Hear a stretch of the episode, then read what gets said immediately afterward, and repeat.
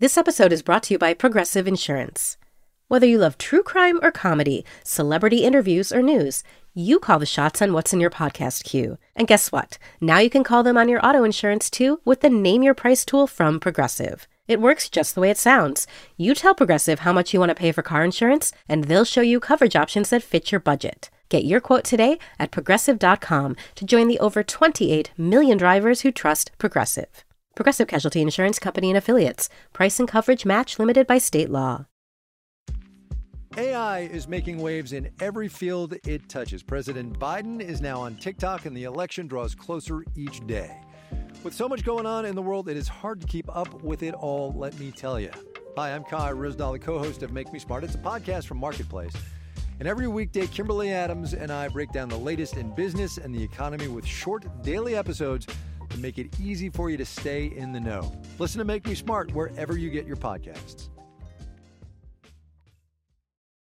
Hello and welcome to Little Gold Men, the award season podcast from Vanity Fair. It's such an honor to present this next award. And here are the nominees. And the Oscar goes to. And the Oscar goes to. And I can't deny the fact that you like me right now. You like me. I'm the king of the world. There's a mistake. Moonlight, you guys won Best Picture.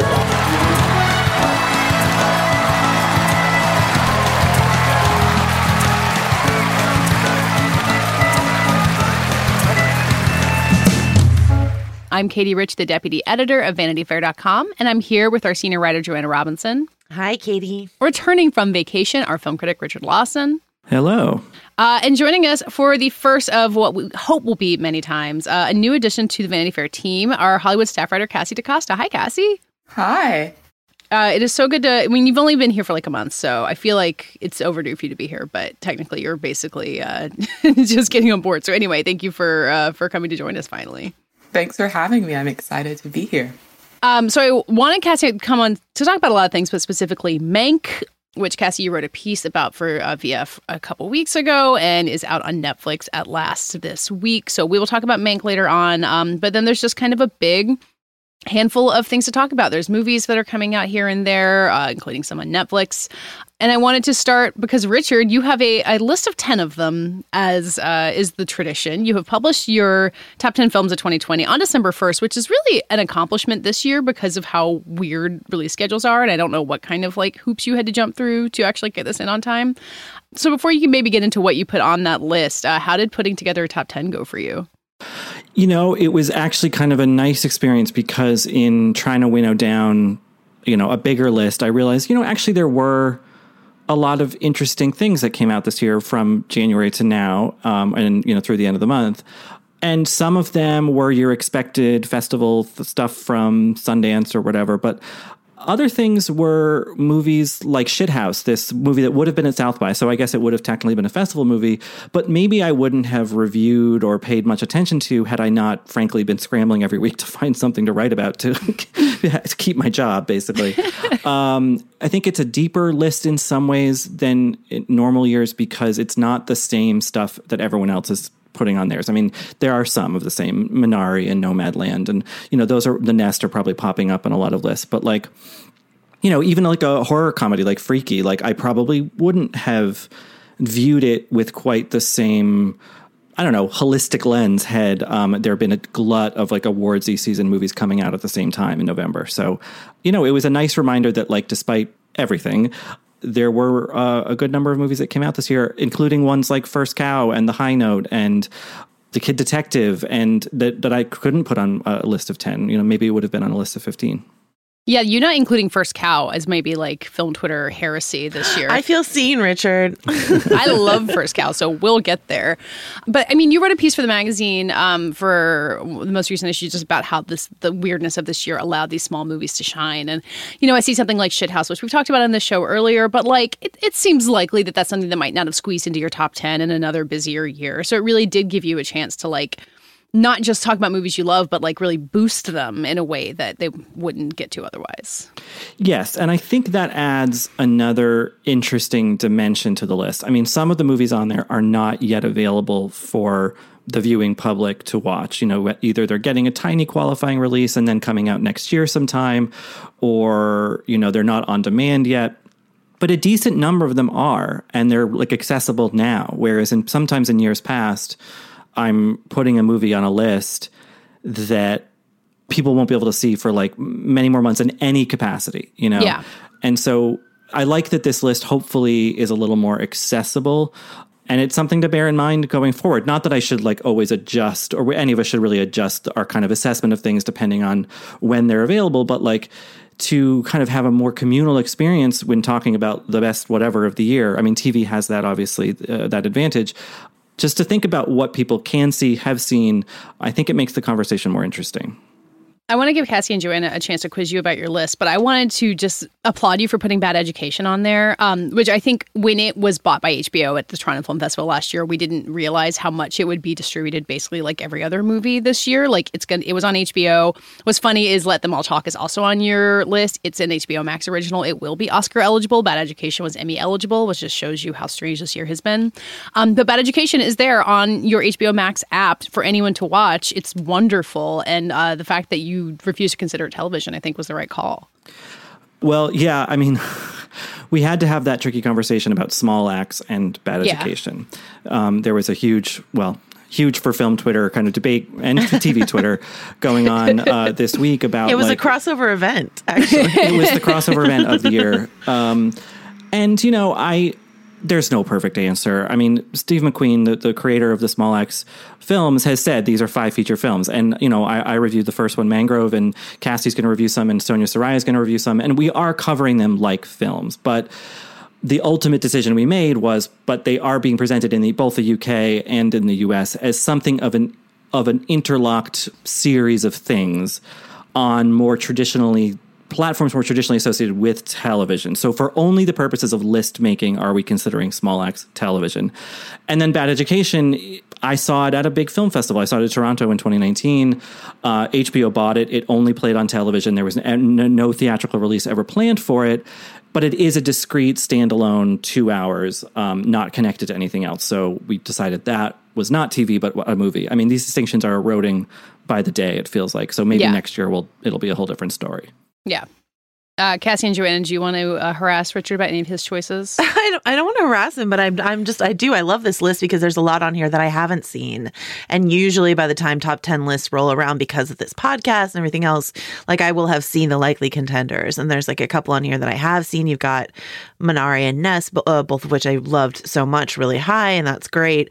Um, and that makes me excited to check out the ones that I haven't seen that are on here. And, you know, it's just to exactly your point, Richard, is that you got to highlight a bunch of movies that maybe uh, you know the the larger consensus isn't talking about and and that's like isn't that the best thing we want to do with with a platform that we're lucky enough to have is shine a light on things that that people might see while also while not just doing that for doing its sake while also choosing a list that really does reflect like our greatest passions of the year so i think you did a great job i'm not harassing you or quizzing you at all All right, Cassie, your turn. You got to do the harassing. Oh gosh, no. I mean, I, I, so many of the films that I've watched this year are, are weird ones. I didn't see a lot of the big films yet, and now I'm getting like the deluge of screeners for all the things that I need to see. So it's it's great to have a list Yeah. to be able to look at and be like, okay, let me check this out. There comes a point where you accept that you're not going to see some of the things unless you have to cover them in some way. Oh, yeah. And so it's good to have a kind of push like, okay, enough people have talked about this. Yeah. Plus, to you know, to your earlier point, Richard, like something like Shithouse, which you know was meant to debut at South by Southwest, maybe it would have really benefited from like a bunch of buzz coming out of South by or something like that, which has like boosted plenty of other films in the past.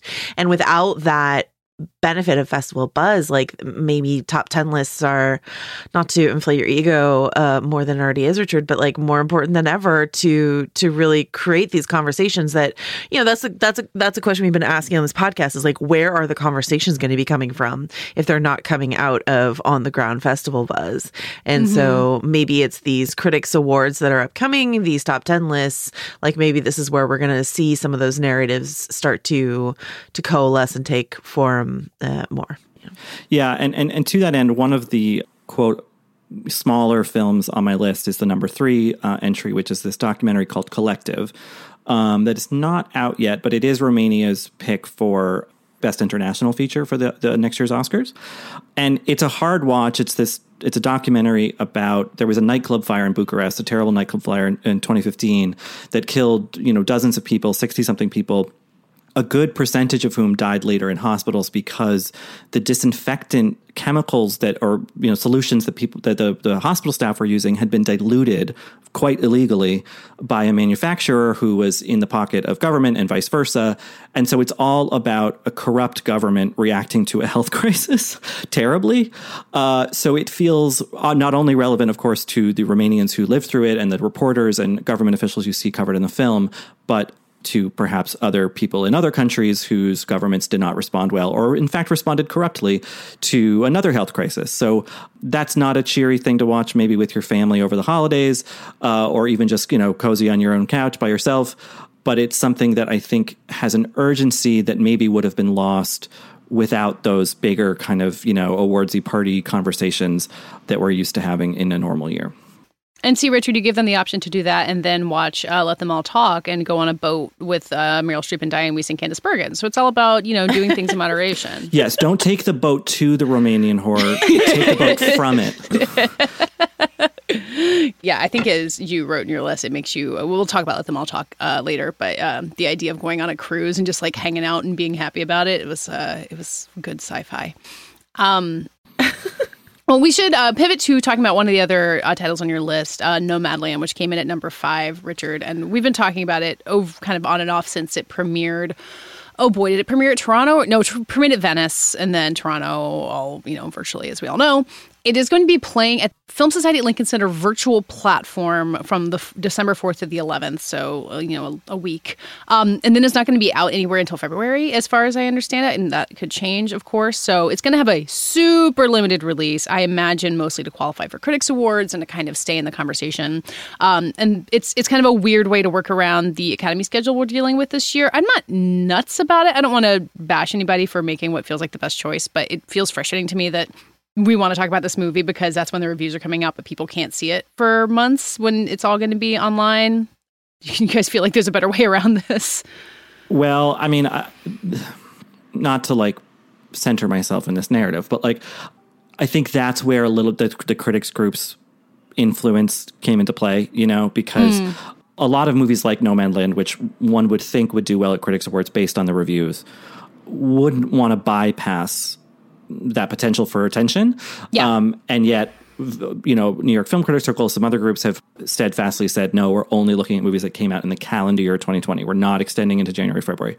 So they had to do that kind of qualifying release, but then also hold it for Oscars. And it's really, really tough. So I don't begrudge anyone, uh, you know, this these tricky scheduling mechanics. Um, especially for a movie like that, which is really good and deserves, you know, as much attention as it can get. But I think there is a chance of a kind of dis a frustration of disconnect between you know film media film industry and film consumers similar to there was you know three years ago with call me by your name where everyone's raving about it it's winning awards it's getting rave you know reviews timmy chalamet's becoming this kind of online celebrity and meanwhile people you know on the ground who are waiting to see it are like it's not out in my town until february like mm-hmm. why are you guys mm-hmm. talking about it in november so extensively so yeah I worry that Nomadland, among other titles, unlike Mank on Netflix or you know whatever else is immediately dropping, it could suffer from a little bit of that like almost like alienation backlash. Yeah, and wh- whereas Nomadland is kind of a movie about exactly the opposite is like the opposite of a coastal elite movie in just about every way uh, which you know makes you wonder if they should be like showing it on like rolling trailers in the nevada desert or something like that to live up to the ethos of the movie I think it's a great idea. just set it to play on a big truck and just drive it across the country. You can get, just catch part of it. Yeah. Follow it in Frances McDormand's Yeah. van. Um, so Cassie, you said you you have seen Nomadland, uh, and we don't want to. I don't know how spoilery it is, um, but wh- where did you see it in the kind of arc of the hype that it's been having? Like, was it uh, when it was playing festivals, or did it come to you as being like this is the movie of the fall, which I feel like is how it's been discussed for a while now? Yeah, I think I was thinking about it around festival time, and then I thought I was going to cover it, but hadn't seen it yet, and then finally saw it more in this fall period, which I think is interesting because I don't know. There, I've just I've ended up watching a lot of films super early in their runs, and then thinking about them later. Films like The Assistant or First Cow or Bacurau, which is on Richard's list as well. And so it was interesting to have a film that was kind of delayed and in even getting the chance to see it, but so many people who were already talking about it. And I feel like I, I'm interested to see how that works for this film in particular, just because it's Chloe Zhao's first film to really feature a, a, a big name actor and someone like Frances McDormand, who on one hand doesn't fit the bill of kind of a Hollywood star in any kind of typical sense. And so that's why she works really well in the film, um, but who also is beloved by the Academy. And so there's, there's a lot kind of going on with the film, both working for it and maybe in some ways working against it because it's not it's not trying to be an Oscar film, uh, even though it has Frances McDormand and David Strathairn. It is its own kind of almost meandering story, which is kind of quintessential for this director. So, yeah, it, it's one of those films where, for me, it it got a little bit lost in some of the other films. It left more of an impression on me, but that's not necessarily a bad thing. I think that's just different films have different tones, and when it comes Yeah. to award season, certain things can get more easily lost. It does feel like the kind of thing that would be such a crazy contrast if like we had West Side Story out there competing or like, you know, some other like big glitzy movie. But because there's so few of Mm. them, like Nomadland feels like it gets to like be itself more in a way. It's like here it is. This is Fox Searchlight's big Oscar movie and it's going to be Frances McDormand with no makeup on in a van and that's just going to be what it is. And, and it, it kind of maintains some power there. Yeah, I mean, I think that like in whatever way any of us has have observed, you know, in our Twitter bubbles or or talking to people on Zoom or whatever it is, the, the way that we've been able to observe viewing patterns both changed during this year, but also kind of almost reified, like re- reconfirmed, is that there is a kind of rolling discovery of certain titles. You know, there is the thing like The Undoing or something that people have to watch, you know, that night on the couch because everyone else is tweeting about it or watching it or texting each other about it. But I think you're right, Cassie and Katie, that like a movie like Nomadland, which is all about meandering and all about exploration and, you know, a rootlessness to an extent, is the kind of movie not to be corny that will hopefully find people at the right time. And sure, the awards attention will will give it that extra bit of urgency. But again, we're talking it's you know it's early December. We're you know it's going to be another five months until the Oscars, so there's plenty of time within that for the movie to resonate in the way it needs to, and then award stuff will just be the cherry on top. So we're going to talk about this movie in terms of awards, obviously, because that is what we do. Um, but I do feel like there's this like this chance to kind of discover it in February, like that it, it does feel like it, it, it's sturdy in a way to the levels of expectations, and for people who aren't hearing this expectation level setting at all, like I. I think it's a great movie. I think we all kind of agree that it has that it has a lot to it. So, it, in some ways, I want it to like exit the conversation. I, I don't know what the critics awards are going to do for it. Maybe, um, like if Nomadland is going to like basically not exist for most people until February, or if it's going to open in February, being like critics agree that Nomadland is the movie of the year. Like it, it it's hard to know how it's going to get framed by the time people actually see it.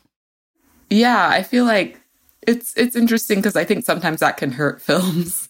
Oh, definitely, when there's yeah. a critical consensus in that way. Oftentimes it gets overhyped. I see it happen a lot of times with like something like Rotten Tomatoes. It's like people like to film in a moment in time. Um, and then all of a sudden it's like, oh, it has this amazing critical consensus. And then audiences see it and they're like, really, this film? you know, and it's, and it's not an unfair reaction because they're seeing it in a completely different context and with the idea or like with the kind of marketed idea that oh everyone agrees this is really good when that's not really how criticism works even in the aggregate.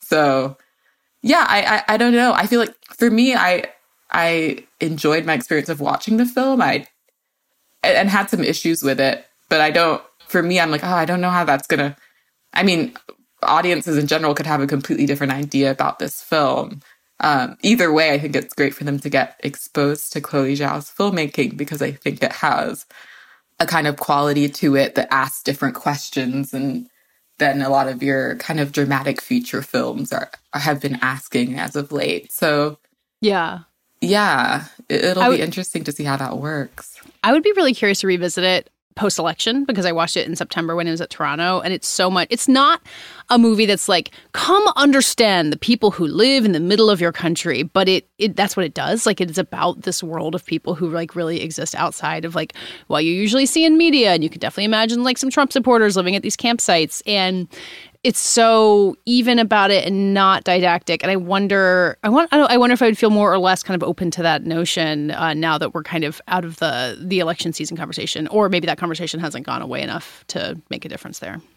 I do think often about the time that I brought home triumphantly for Christmas, I think, a copy of the Jackie screener.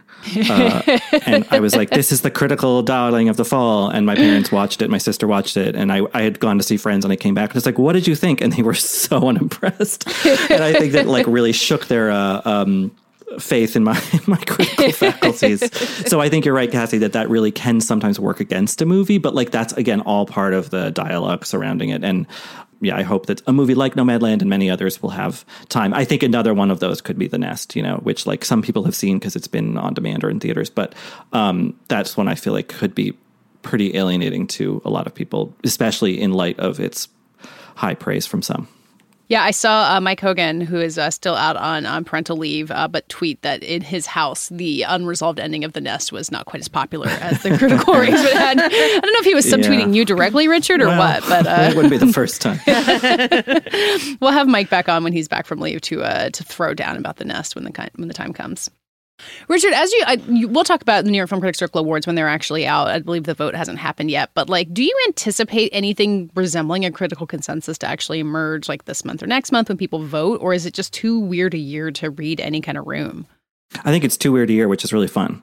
You yeah. know, um, I know that there are a lot of New York critics who are really partial to uh, First Cow, for example, but I'm also in the National Society of Film Critics, which is a different vote. I mean, there's some overlap, but there's actually a lot of not overlap, and and so I'll be really curious to see where people go. I I, I think in some years, and this is all probably just part of like award season brain, but like you know, I think of like well, Isabelle Huppert is going to win for Elle for like all the critics awards, but then this actress is going to win for the Oscars and the Golden Globes and the SAGs, and so these these kind of parallel narratives start to emerge.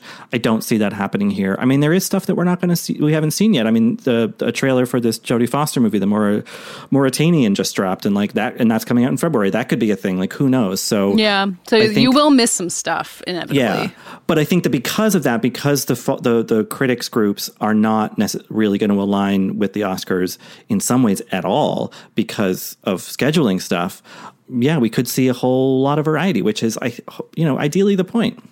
Yeah, I was just looking at the dates for uh, the Critics' Choice Awards, which I voted in and Joanna votes in, which won't be until February. Um, like the nominations being announced February seventh. So like there's wow. just going to be this gulf of time as all this stuff happens. So like again, like what narratives can actually take hold, or just new ones kind of will exist by March when the Oscars actually vote. Oh wait, we're in the Oscars a lot now. Is that what you're saying, Katie? We're as important as the Oscars mm-hmm. this year. I think so. I, I think that's wow. actually what that means. Yeah. Great, no, great, great, great. We personally, you, you, the me, two actually. of us. Yeah, yeah, yeah, yeah, yeah exactly. Yeah, as the thought leaders in the BFCA. got it, got it. Okay. Hi, I'm Jeremy Larson, the reviews director of Pitchfork, and this podcast is supported by Pitchfork Music Festival. Pitchfork Music Festival will take place July 19th through the 21st at Union Park in Chicago, Illinois. This year's lineup features Jamie XX, Alanis Morissette, Black Pumas, Carly Rae Jepsen, Brittany Howard, Jai Paul, Muna, Jessie Ware, 100 gecs, and many more. The festival also features diverse vendors as well as a specialty record, poster, and craft fairs, and works to support local businesses while promoting the Chicago arts and food communities as a whole. For more information on tickets and lineup, visit pitchforkmusicfestival.com.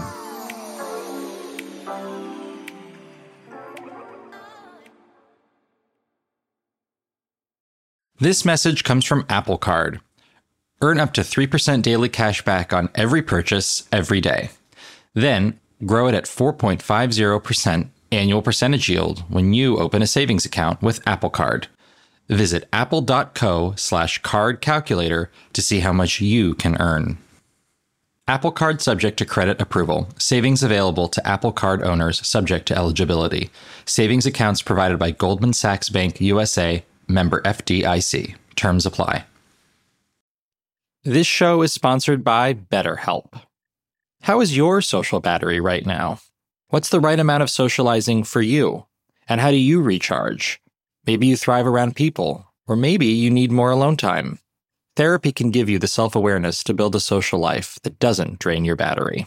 If you're thinking of starting therapy, give BetterHelp a try. Find your social sweet spot with BetterHelp. Visit betterhelp.com slash littlegoldmen today to get 10% off your first month. That's BetterHelp. H-E-L-P dot com slash Little Gold Men. Okay, elsewhere with uh, movies that will be out soon and it's going to be a lot more widely available. Uh, Sound of Metal comes to Amazon Prime this weekend. Um, Joanna, you and I just wanted to talk real quick. This movie I, th- I think is flawed, but um, as someone who's been watching Riz Ahmed a long time, as I think we both have, I was really like delighted to see it and see this kind of like really committed acting performance that doesn't. It, it's showy in some ways, but also just very like human and like Yeah.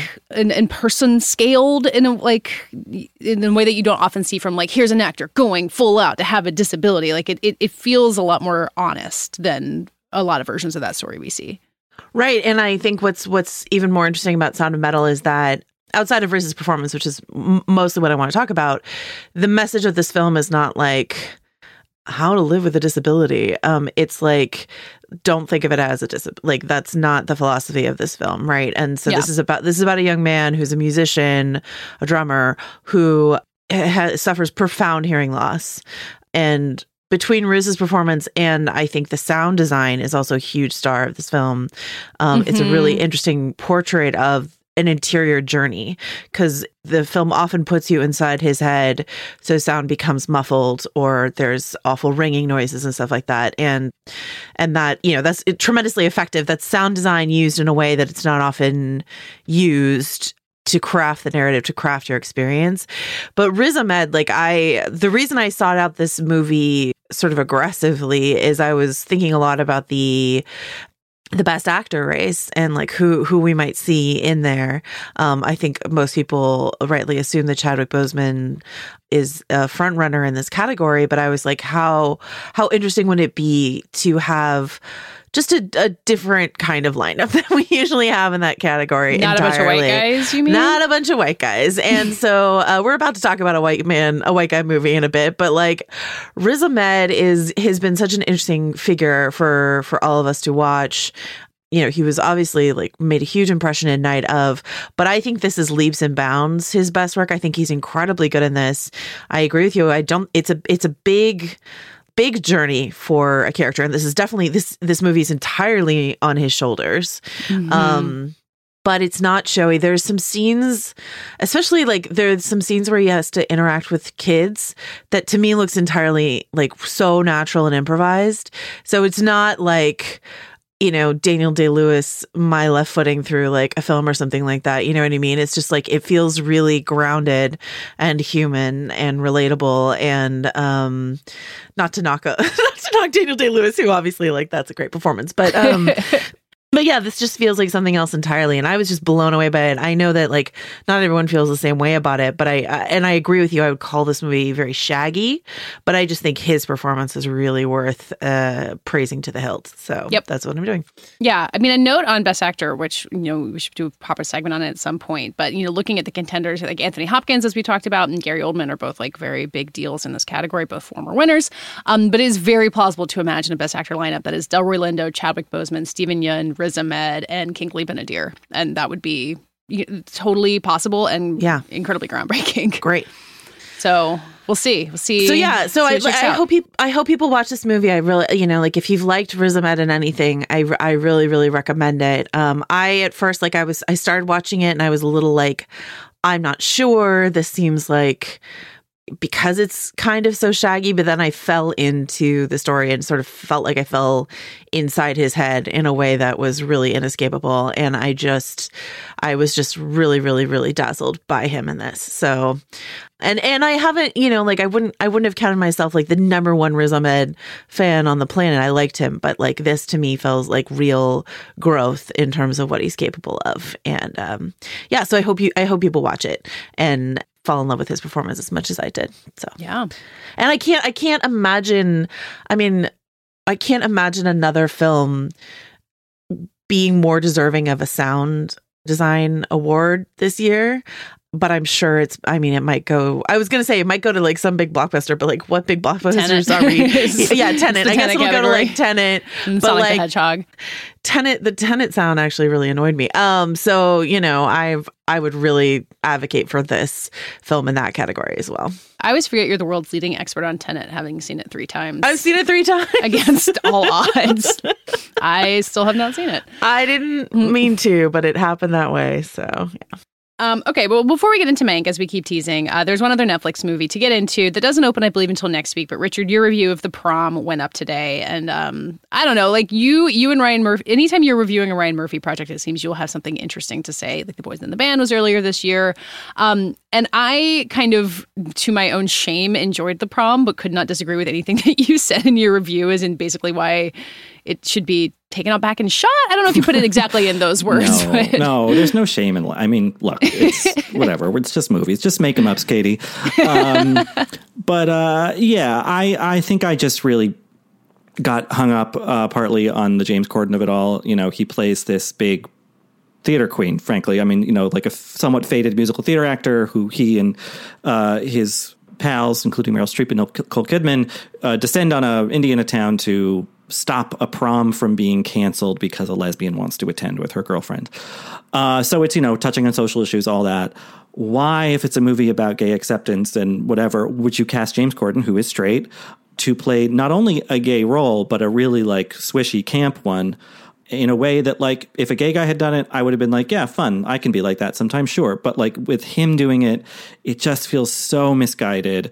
And it's a really bad performance. And i think that like the compounded frustration with corden in this and cats and into the woods i just kind of reached a breaking point it was like absolutely not I don't think the rest of the movie is great either. I think that Ryan Murphy films it really bizarrely. There's a Fosse number where he doesn't really show their legs or you know their whole bodies dancing. It's mostly just from the you know shoulders up essentially, and that that's mystifying to me and uh, other things like that. But I seem to be I don't know. I wouldn't say the minority on this, but like there are plenty of people like you, Katie, who are skeptically kind of like, eh, it's fun, who cares about it? And then some people, Variety gave it a rave. So, mm. um, like any Ryan Murphy project, or at least a lot of them, this one seems to be polarizing both on like just pure enjoyment levels and on more tricky, prickly political issues.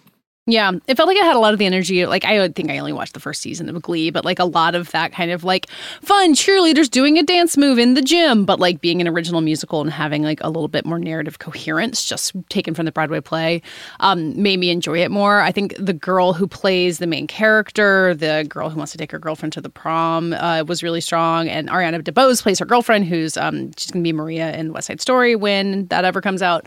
Um, so there's a lot of talent kind of filling out the ranks aside from like the big four who are like up in the middle. Like I think of the like big main characters, like Nicole Kidman like might be the best, but they're all kind of like statues in the middle of the story, like more than like giving a big performance.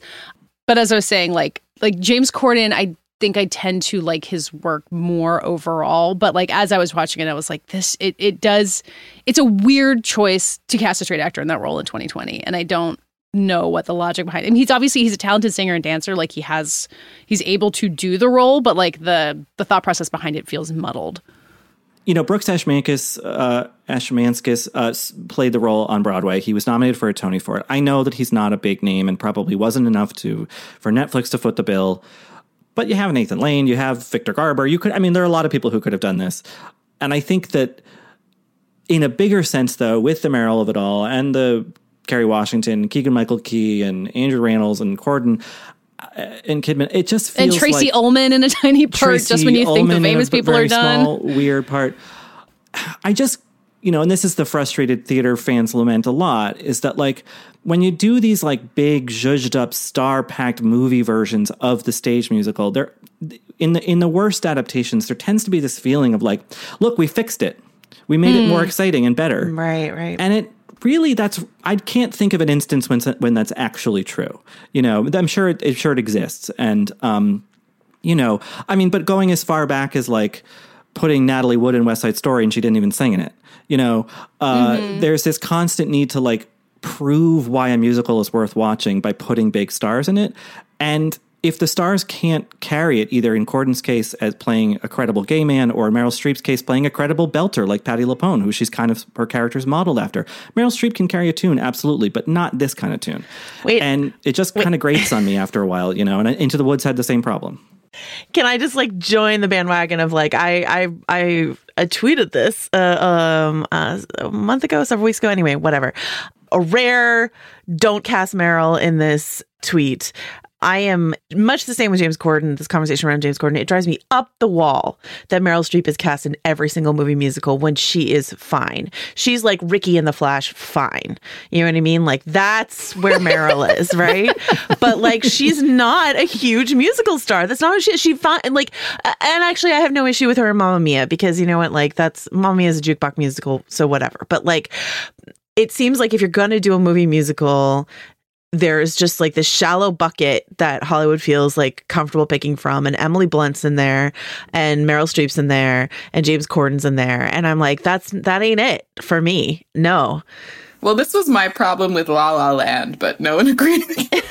Ooh. No, I won't dis- I won't disagree about that uh, at all about that, Cassie. But like, uh, but the Meryl of it is just like it's every it's every movie musical. Where's the role Mm. for Meryl? And I'm like, why? When she's fantastic, and I want to see her in a ton of things, but not necessarily in every movie musical. I mean, the two best, arguably, musical Meryl Streep things I've seen are when she sings, you know, Heartbreak Hotel or whatever uh, at Yes. the end of Postcards from the Edge because it's unexpected. So and you're good. like, oh, this is, sounds pretty good for Meryl Streep, you know? Yeah. And then I saw her do this is a huge brag. I saw her do Mother Courage and Her Children in in, in the park in New York uh, with Shakespeare in the Park with a new script by Tony Kushner and music by Jeanine Tesori, who had done Caroline or Change. But it's Brecht, and it was supposed to be a little bit janky. It's kind of like Sally Bowles in Cabaret. She's not supposed to sound that good. She's more singing from emotion rather than technique. And it works so well because she can absolutely sing. But you're right, Joanna, that like this kind of lazy, like, well, it's a character of a certain age in a musical. If we're making a movie, uh, let's put her in it. But she doesn't work for everything in the same way that a lot of Broadway actors don't work for everything. You wouldn't, I mean, I would love to see it, but you wouldn't put Patti LuPone in Rent, you know? right. I mean, Oh, maybe you but, like, should. but let's- Wait, wait, who, Yeah. wait, who were you casting Patty? Like, like, can she be Collins? Like, who are we She's thinking? Maureen. I was thinking Oh, she's Maureen. Oh, Mark. Um, I also want to add the musical number at the beginning of Death Becomes Her for the Meryl um, musical fair, filmography. yes. Like, I mean, the, like- like most ludicrous musical But also, Broadway kind of number supposed ever. to be bad. It's supposed to be ridiculous. Yeah, exactly. It has the hustle in the middle of it. I don't have an issue with Meryl and Mamma Mia because that's like a rock musical, and also like Pierce Brosnan's there, so the bench is like already lower elsewhere. You know what I mean? And like, and I do cry at the end of Mamma Mia too every single time when she and Amanda Seyfried sing their song, and like, you know, they're they're they're not belting, but it's it, the acting of that carries me through, and so all of that. But like, here's my little Goldman campaign: stop casting Meryl Streep in musicals, let her do other things. Um, Well, she's you know. in Let Them All Talk, which we'll talk about. I keep teasing now as the biggest event of December. But yeah, she's she's in that movie, which is not a musical, but is Did you see that apparently most of the dialogue in that movie is improvised? That seems like a uh, classic thrilled. Soderbergh experiment. Yeah. I'm thrilled. Anyway, Um, so on the prom, if the idea of a musical in which many people are wearing like jewel toned glitter jackets throughout most of it, then there's like dancing that is like capably filmed sometimes, um, appeals to you at all, watch the prom. It's gonna be on Netflix. It's like it worked as a balm for me. I watched it in like chunks over the course of several days and got to just like hop in and out, which might be part of why I liked it.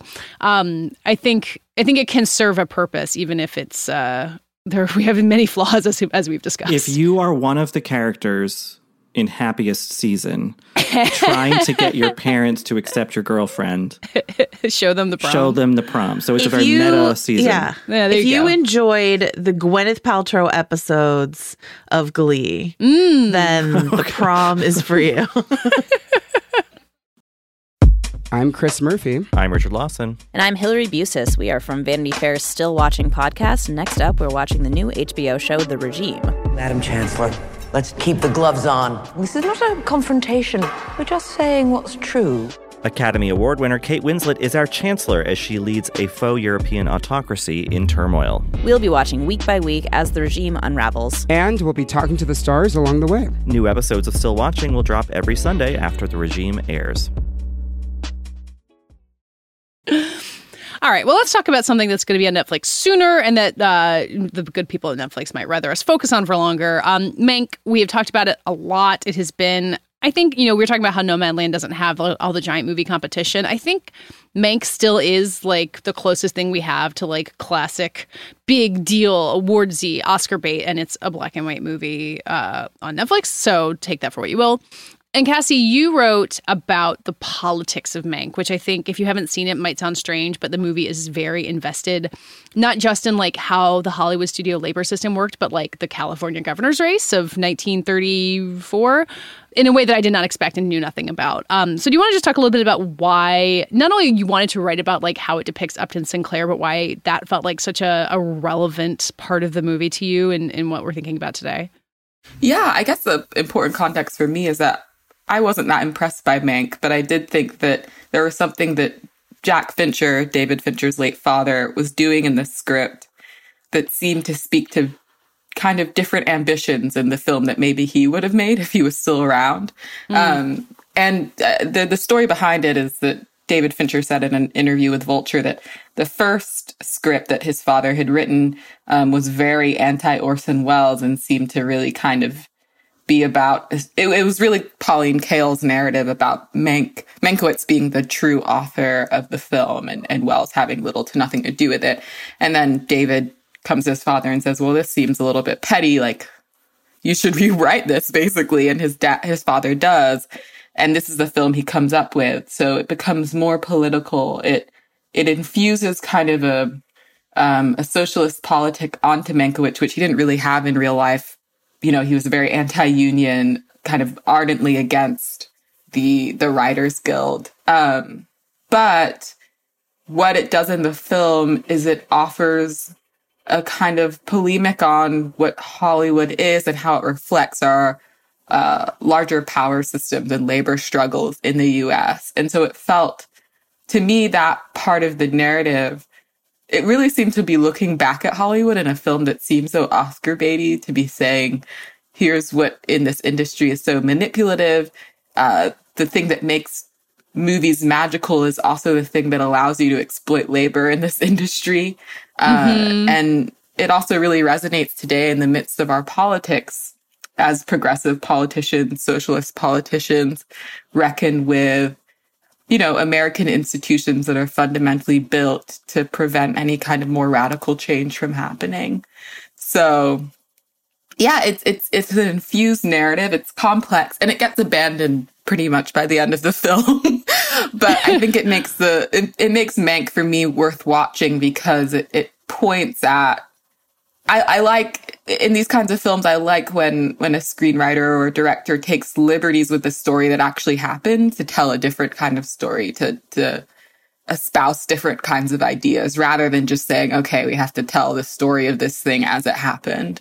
Mm-hmm. We were having a meeting a, a, while back about trying to figure out Vanity Fair's Hollywood issue and trying to just banding around like what are the big Hollywood stories right now. And one of the things that came up, Cassie, was that that the Hollywood story right now is a labor story. I mean, in, in, in so many different facets, from you know agencies hammering out deals with writers with the writers union and and and and COVID restrictions and and what you know which people on a set now are getting better treatment. You know, why are why are grips getting sick and actors aren't and and and all those things.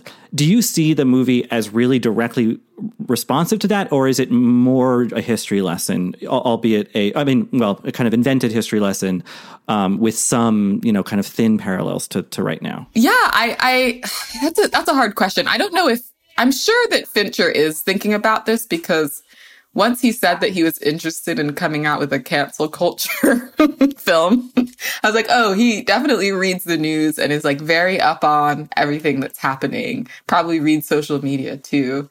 And so reflecting back on the film, that did make me think, oh, yeah, I'm, sure he's very aware of the conversation that's happening around labor in Hollywood and that his dad already cared about these issues during his lifetime and was very skeptical of how the industry worked.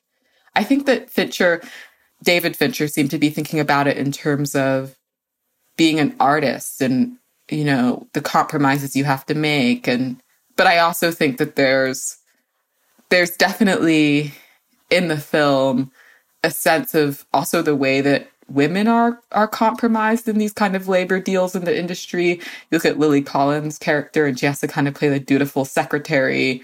And she's and and I I feel that the film in the beginning kind of hints that she's in this weird precarious situation with this man she can't necessarily trust. And then there's kind of this um you know platonic romance that results, which was the kind of thing that Mankiewicz was into. I hadn't ha- thought about her as a labor story, that, about that character being part of a labor story. But you're totally right about like who employs you and what do you, what do they need from you, what do you need from them, and like what kind of trust can you have in them. Um, it's fascinating, right? Yeah, and I, you know, it's funny to me. I think sometimes people people like to graft high-minded ideas onto David Fincher's work when I think that you know, he makes beautiful, highly technically proficient films that that sometimes in their scripts or or through their actors man- manage to break over into something kind of miraculous. But I, for him, I, I see that it's kind of like alchemy rather than something that he's planned. That's just my own viewpoint, and I and my own understanding of how films are made. You know, unless you're somebody who maybe like say like a, a, a, Noah Baumbach who's who's very meticulously planning out every scene and what everyone is going to say in those scenes and how those ideas connect. It's more likely that those moments that kind of harken back to the, the world or our lives are a result of multiple people's involvement. And I feel like in this case, his father, his father's own journey had a lot to do with that. Mm. Um, well, before we, I want to talk to Joanna about the the women role in labor part of it because she wrote about Marion Davies. But Cassie, like what what was it about Mank that like didn't grab you as a whole? I'm still kind of working out my feelings about Mank, so I kind of want you to tell me how to how to think about it, honestly. Well, I think maybe the easiest way to put it is that Mankiewicz, if you if you ever read um, the Richard Meryman biography, this is a guy who was really crazy. well, not I don't want to use that word, but he was really out there as a person. He had a lot of issues and he kind of, but he was also someone who just kind of flagrantly lived in his problems.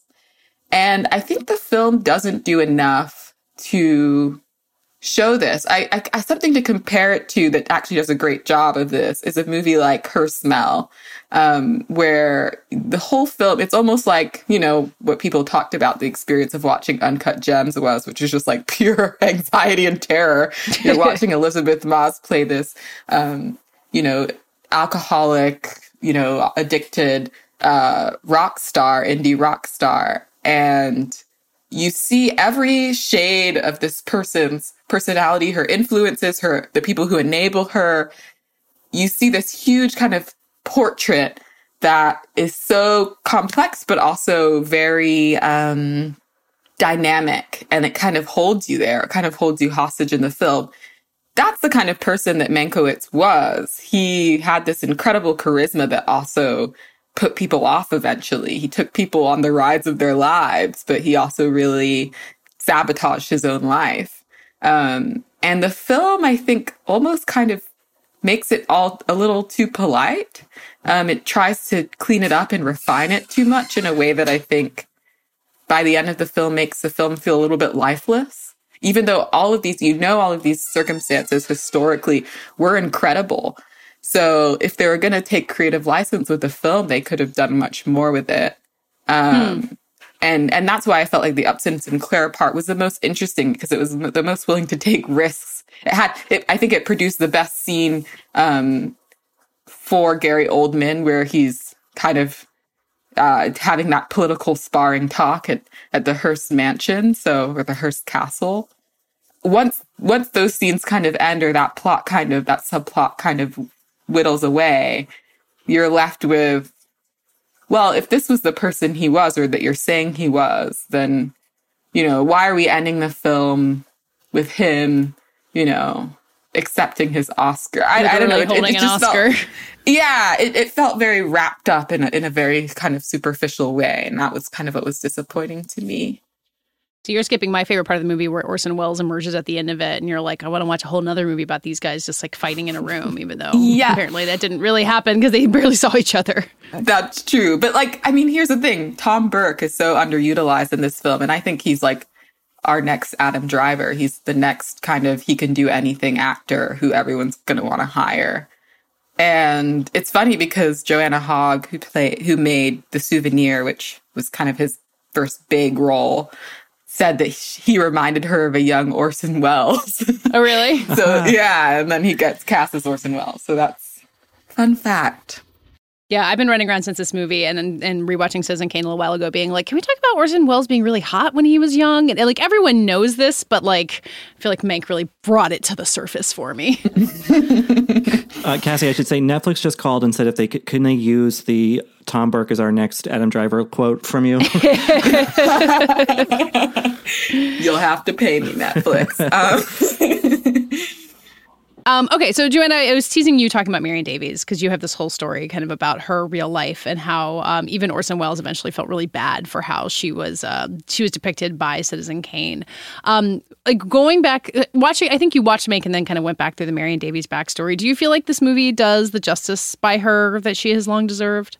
I mean, like it would be even better if we got a hold of Amanda Seyfried, um, Marion Davies' film. I think, but um, I think her uh, Amanda Seyfried's performance in this film will elevate Marion Davies' name in a way that it, you know, hasn't been outside of like the constant circular conversations around Citizen Kane in, in a long time. And I'm hopeful that it means that people will dig into her backstory. And it's it's kind of incredible. And and like the truth is Citizen Kane really did do damage to Marion Davies' reputation, even though it has been refuted and been researched uh, about whether or not this character of um, Susan Kane in uh, Citizen Kane is based on Mary Davies.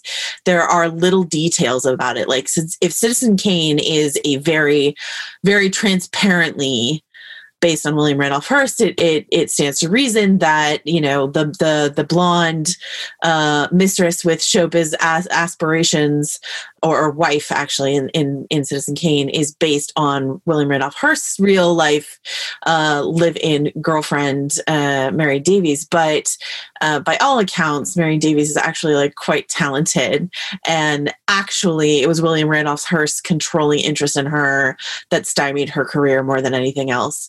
Um, and uh, as you say, uh, you know, in in this piece I put together, I I found I'm not the first to find this out. Obviously, it's it's known among many people, but Orson Welles uh, felt so bad about what happened to Marion Davies that he wrote the foreword to her posthumous biography, uh, where he tried to set the record straight. He gave an interview, uh, like a couple years before he died, where he talked about the dirty trick that he felt like they played on Marion Davies because even though Mank, you know, um, the character of of Mank in Mank, played by Gary Oldman, um, and Herman Mankiewicz in real life, like both said it's not supposed to be Marion Davies in Citizen Kane. That didn't change the fact of what the public perception was, and so um, I'm really, I'm really glad that this will give people an opportunity because Amanda Seyfried, you know, we've talked about this before. We will keep talking about it until um, the Oscars are well and done next year. But Amanda Seyfried is is uh, you know her performance in this is on a lot of people's minds when they think about supporting actor the supporting actress race. So her performance and thus Marion Davies is going to be uh, they're going to be a conversation for a while and that makes me really hopeful that people will dig into this really interesting lady who like was a producer, uh, you know, wrote her first film herself, wrote it for herself when she was a teenager, um, you know, had, you know, real estate plans. Um, when William Randolph Hearst died and bequeathed most of his assets and fortune to her, she sold it back to the Hearst Corporation for a dollar because she was like, I don't really, this, it wasn't about the money for me. Yeah. So, like, this idea of her as like a gold digging, talentless, you know a, a, blonde mistress or whatever is is a is a wild misconception. And actually like one thing that really kind of got my back up when i was when i was digging into this is like before before mank the biggest conversation i remember there being around marion davies was around uh, the Peter Bogdanovich film, The Cat's Meow, uh-huh. uh, which uh, in which Kirsten Dunst plays Mary Davies, who's sort of like in this um, tangled up in this love triangle with Will, William Randolph Hearst and Charlie Chaplin, and then there's like a murder.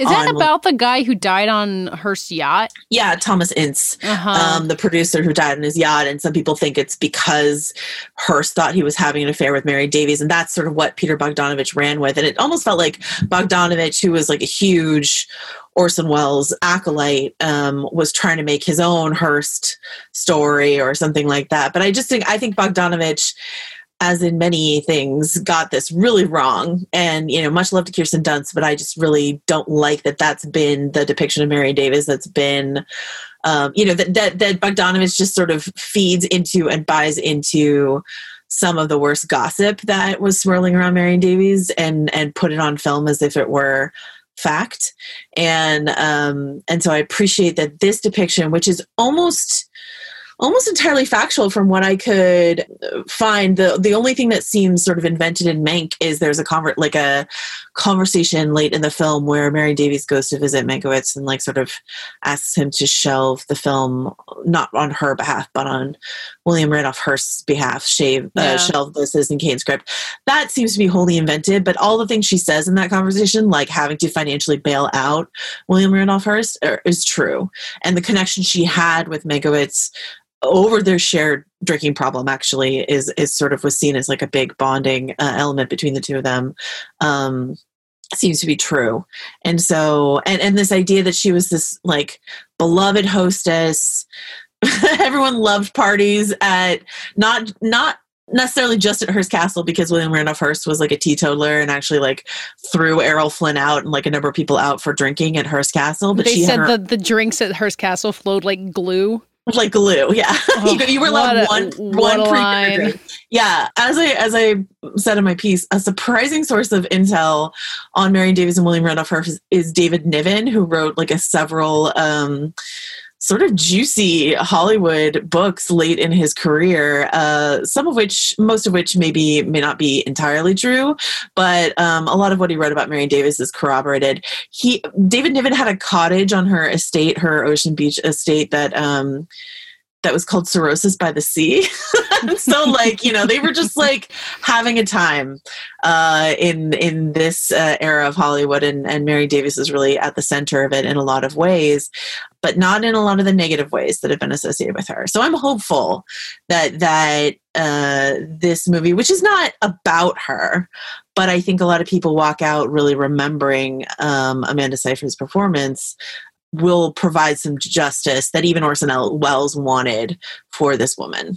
So yeah, I don't think this is like a feminist like revival no. of Marion Davies, but I do like that you talk about her being a hostess, and I feel like that's something that we think about and like like somebody like throwing fancy parties for fancy rich people that don't really matter. But I, I, think in the kind of extended party scenes, especially an early one, you see what that really means. That she is this like sparkling, important presence in the room. She's guiding conversations. She's like accidentally re- revealing government secrets. Um, but it's it's so much of a part of the character's appeal that you like just watch that she is good at parties, and you get why why she was an important figure, especially because so much of her cinematic work didn't really reflect that about her personality. Like this is a chance to actually to see that. And as we said, like Amanda Seyfried really brings out so much of that.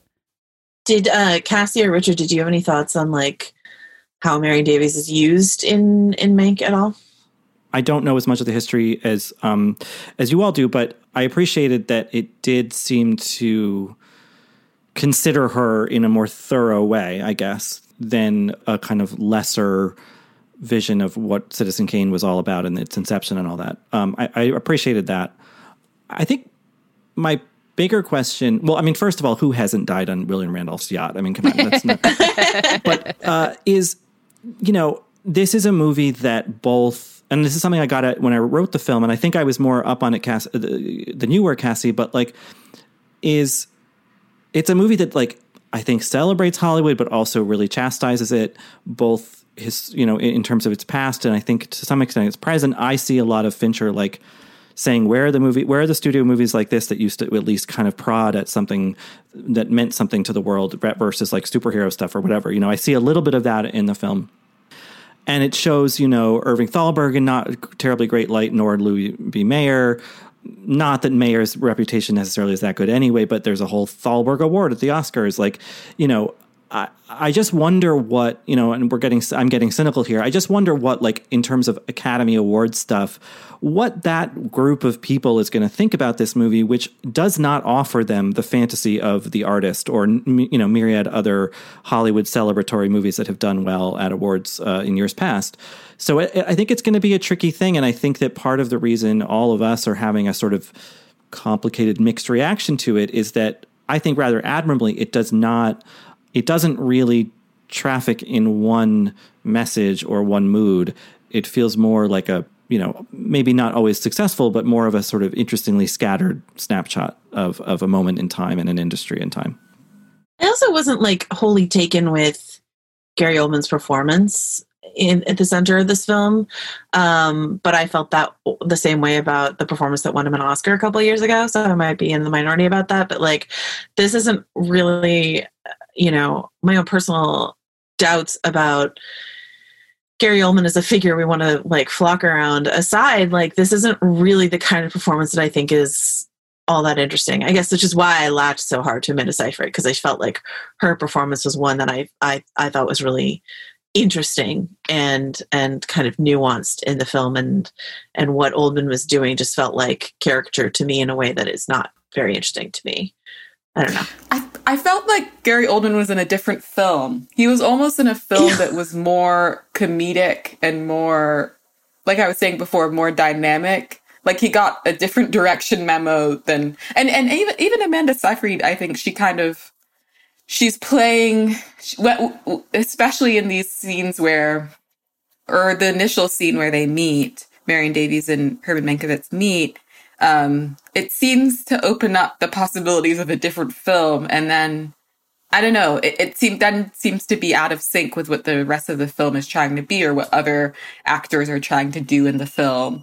So yeah, I feel like to both of your points, Joanna and Richard, I it's a film that has a lot going on that maybe, and maybe this is what happens when two people who are very close to each other work on the same film but not at the same time which is to say you know david and jack being father and son but one not being alive to see this film made it, it felt like there were different lives and different worlds contained in the film.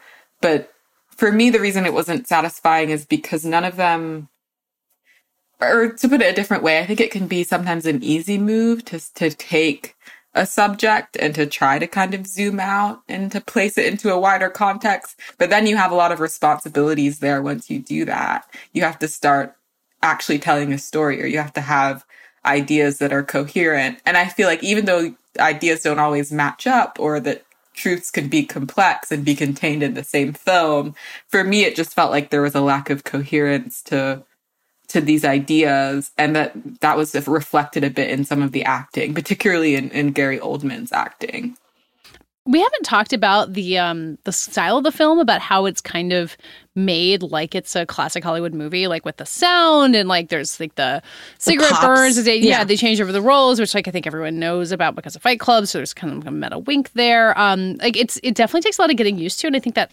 kind of explain some of the acting choices there where everyone's kind of like acting as if they are in the 1930s um, i kind of wound up embracing it and liking the feeling that like this is like come as this dispatch from the past but it sounds like for you guys it might have been like more alienating than worth it. I mean i i, I don't think that's quite how i would characterize my reaction because i think that um that the Lily Collins character, I, I said this to you, Katey, when I watched it. Like, I love, I love classic Hollywood. I love classic Hollywood films. I just spent like all of Thanksgiving watching like all these Hitchcock films.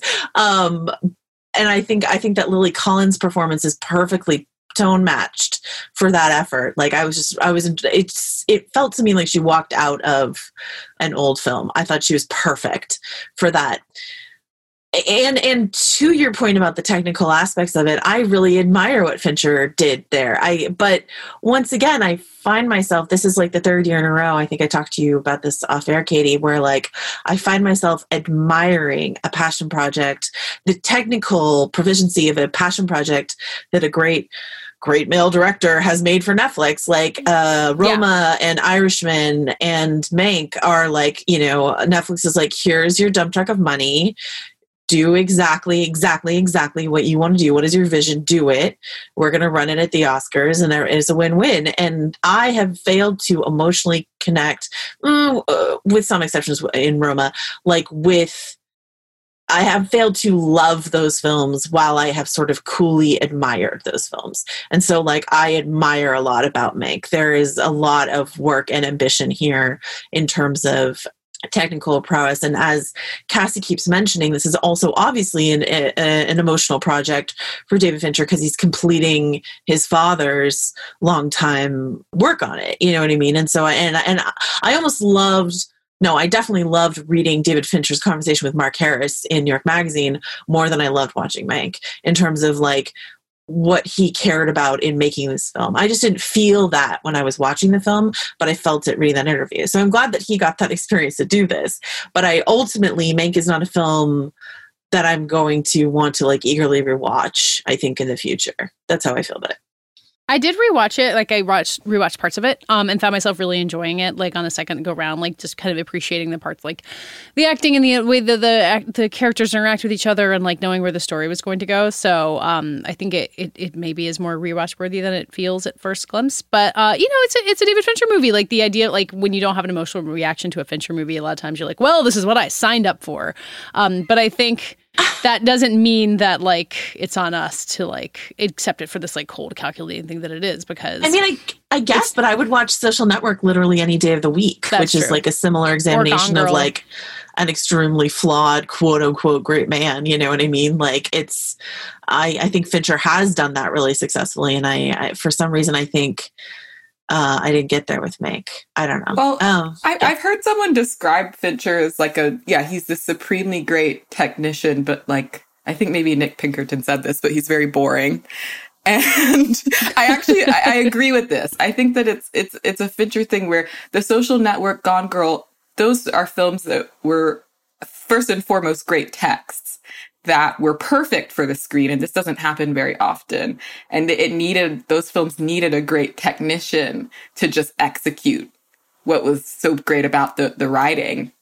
In this in this case i think the writing is a very complicated text that because it's also drawing so directly on tomes that exist maybe required a little bit more than than technical prowess. Like joanna's saying it, it leaves you cold because the the technical effort it doesn't feel so caught up in the actual events. It doesn't feel so resonant in what's actually happening. It just feels kind of like a gloss. Um, or like you know i was thinking about phantom thread. I, I love that film and i think that it, it's so it's one of the funniest films i've ever seen but a lot of people I don't know, watching that film or, or hearing about it, you wouldn't necessarily think that. And it's because the person who made the film or someone like Paul Thomas Anderson, he of course he can do all of the technical things really beautifully, but that's never the point of the film. Whereas I feel like with a film like this, that becomes the point. It becomes a thing that stands out the most because there's so much there's so many pieces that are are missing connection or, or missing some kind of um yeah, like sense of coherence. And yeah, when when you get a bunch of money to make a movie, I feel like those blind spots can become actually more apparent the more money you have versus if this was just some kind of small indie. And the and the fewer people to like say no or ask you to reconsider a choice or something like that. Right. Yeah. Or to be like, okay, what are you really saying here? Yeah. it's like it's like when an author gets so successful that the, their editors really stop editing them, and this has happened to like David Fincher's going to Substack. well, this happened to like J.K. Rowling. Netflix is Substack for Yeah. famous directors. uh, to George R. R. Martin, your books get longer and less like uh, you, you need an editor. This is my my my uh, ode to you, Katey Rich. People need editors, and the Netflix model of like you're you're a you're a genius director you don't need any like uh, studio interference here's all this money. And it's like there's a there's a line. Obviously you want you, the artist to be an artist and you want the artist to have freedom but it, but an artist needs refining sometimes. And in this case i do think that like fincher misses the mark. That is interesting your point cassie about the most successful fincher movies maybe being from better source material perhaps. And and because I feel bad about even saying like Daniel Day Lewis's name in the same context of like a hammy performance, uh, I will also just agree that I think The Phantom Thread is a perfect film about problematic male genius. so um, there you go. Uh, I did not expect to maybe like Mank the best of anyone on this episode. That's uh, oh no, I, I think Katey, I think I think I think I'm I'm more positive on it too. I mean, it's and like it's interesting because there are all these things to critique about it and then like it anyway. Like it is a rich movie to experience, which is something that, you know, we don't necessarily have as much as we were used to. So I'm so grateful for it existing and for being able to go back and like watch the parts that I like and then watch those in Kane and go back and watch it again and find the references. And it feels like there's a lot to grab onto, which I'm I'm happy about. But in conclusion, David Fincher is Glenn Greenwald. So- I think he's Matt Yglesias. yeah, he is Matt Yglesias.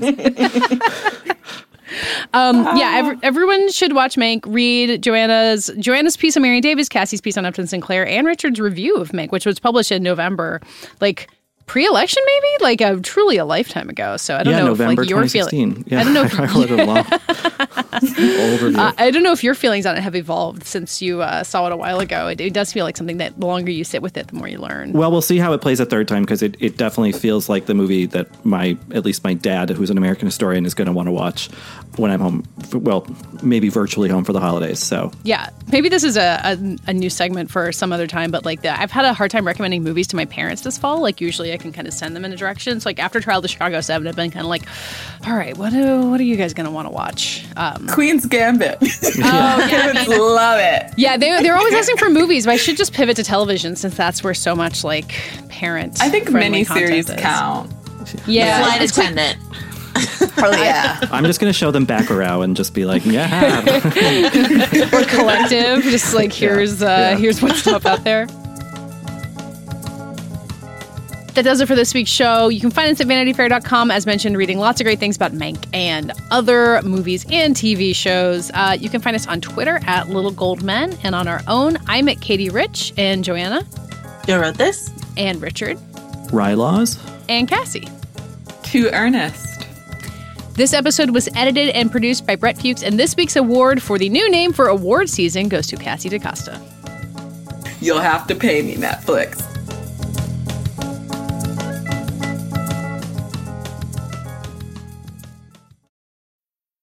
I'm Alex Schwartz. I'm Naomi Fry. I'm Vinson Cunningham, and this is Critics at Large, a New Yorker podcast for the culturally curious.